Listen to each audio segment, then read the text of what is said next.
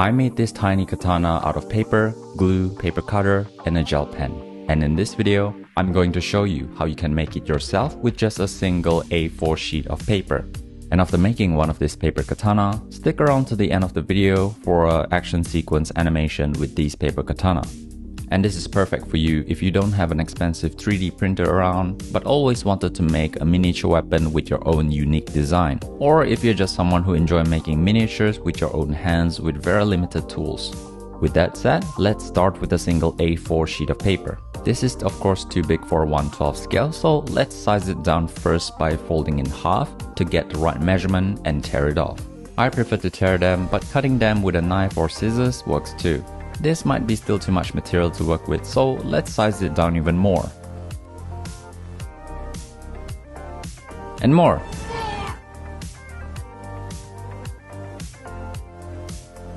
Okay, this should be good enough length.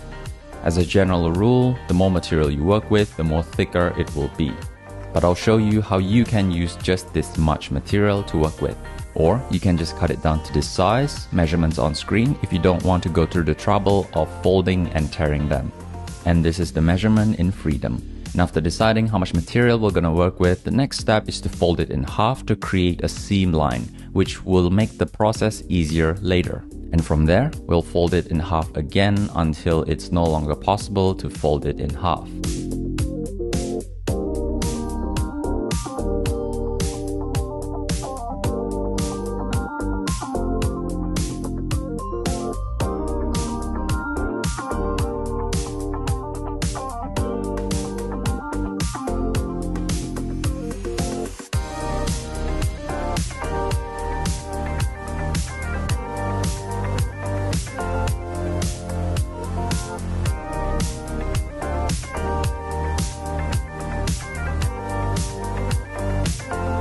This point, we can start folding it in and basically folding it into a tightly packed stick that's made out of paper.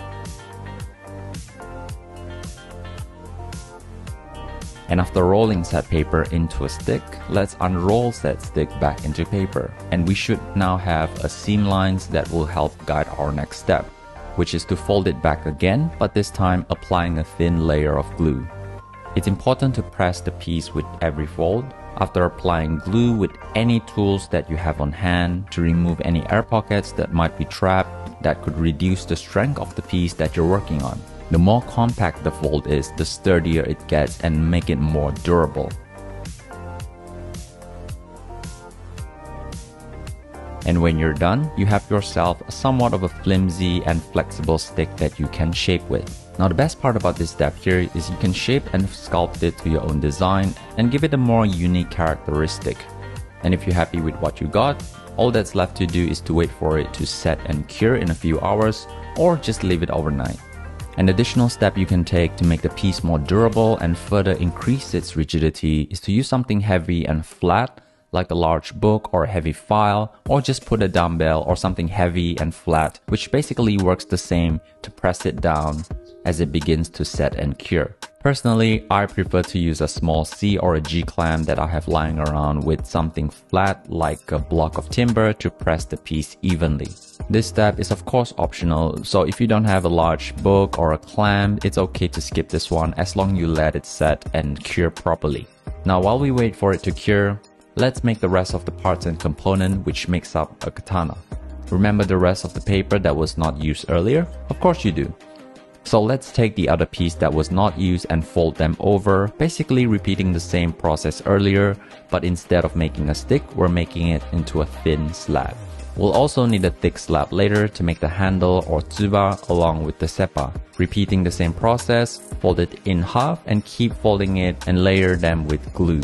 Remember to press with each fold to get rid of any air pockets and after a few hours or overnight for best results, we finally have a cured paper stick that's both retain its shape and better rigidity from the glue. And all that's left is to mark or draw out the outline for the bare blade. Cut out the excess and make it into a proper looking katana. Now this looks much better doesn't it? And if you follow this design exactly where the tang is cut out, remember to keep this excess piece as it will be very handy and can save you time later.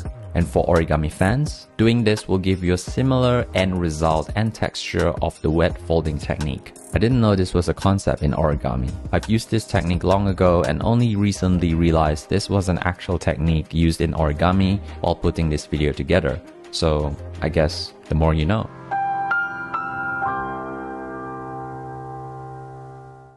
And with this bare blade piece to work with, we can now measure out a fitting for the tsuba, which is the sword guard, out of paper at this scale. To make the tsuba, I typically look for something that's circular and hopefully small that I can use as a circular ruler of sorts. Usually a pen cover will do or you can instead use something like a cap of a toothpaste or anything small or similar to draw out as a framework and with said framework, measure and find its center, then use the height of the bare blade piece to trace out for when we assemble it. And repeat this once or twice for the seppa, which is the washers that are used and located in front and back of the tsuba. From there, you can decide on the design or do any custom design of your choosing. If you want to go easy mode, there's always Google to find a basic design that you can use as a reference. And when you're happy with what you got, go ahead and cut them out and test them for fittings. Make sure to take your time when cutting as they can be really small to work with. Remember this excess piece when cutting out the tang of their bare blade? We're going to use this as an easy way to make the handle or tsuka. If you accidentally damage or throw this out, you'll need to remake this. It's not very difficult, it just takes a bit of time to do. To do this, trace out the outline of the tang and draw out a rough outline of the handle with a pen or a pencil and you're good to go. We can use this piece as a framework for the tsuka. Using the thin slab that you hopefully made earlier, make two exact copies with the first handle as a template, then sandwich them with glue and you got yourself a handle that fits into the piece. At this point, it's best to use one of the grabby hands on your figures that you want them to hold on to this paper katana and test them out for fittings. Every figure has a different grabby hand size, so you can design a handle that fits into a specific figure. If it's too big and thick, use a paper cutter to trim them down, or if it's too thin and small, cut out a small piece of material with the same length and glue to layer them so the tsuka can be fitted. And when that's sorted, it's time to add details with the gel pen. Next, we're going to use a small strip, like really small strip of paper to make the habaki, a piece of metal, in this case paper, encircling the base of the blade of the katana by wrapping around the katana and placing them in front of the tsuba and seppa. Of course, no katana is finished without its saya or its scabbard. We're going to use this piece with the same length as when we made the bare blade. With a gel pen or pencil, trace out the curvature for both sides and cut them out like so. Make sure they can flail around and stick them on all sides till they form your saya. Now every katana has this wavy pattern on its profile which is created from the coating of clay just before its heat treatment. And this wavy signature is called hamon. And with the gel pen, it's the easiest way to recreate your own hamon. Now we just need the thing that displays katana or katana kake, which sounds awfully like katana cake, which is a whole different thing. So to do katana cake, I mean the thing that displays katana. So let's use the remaining paper that we have left so nothing goes to waste. And just like the process earlier, look at some sword mount on Google or with your own design, go ahead and make a thick slab, cut out the pieces for the mount and assemble them.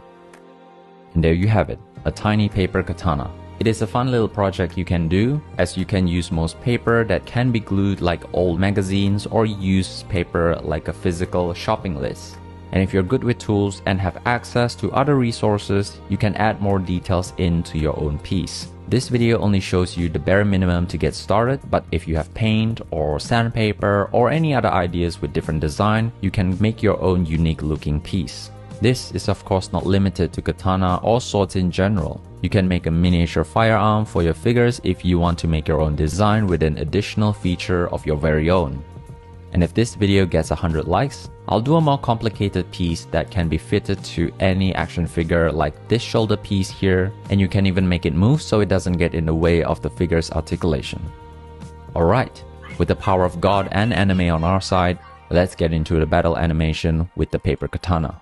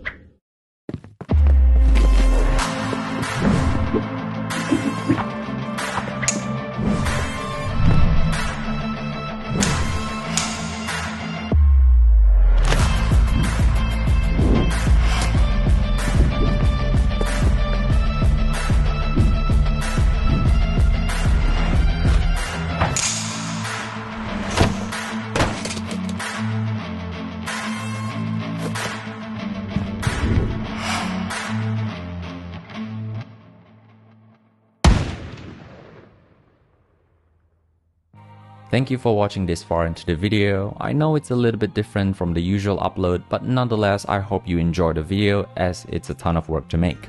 And if you did, remember to drop a like, consider subscribe, and let me know down in the comments what you would make. And if you like fighting animations and epic battles, maybe you'll like this other video from the channel. Take care, and I'll see you in the next one.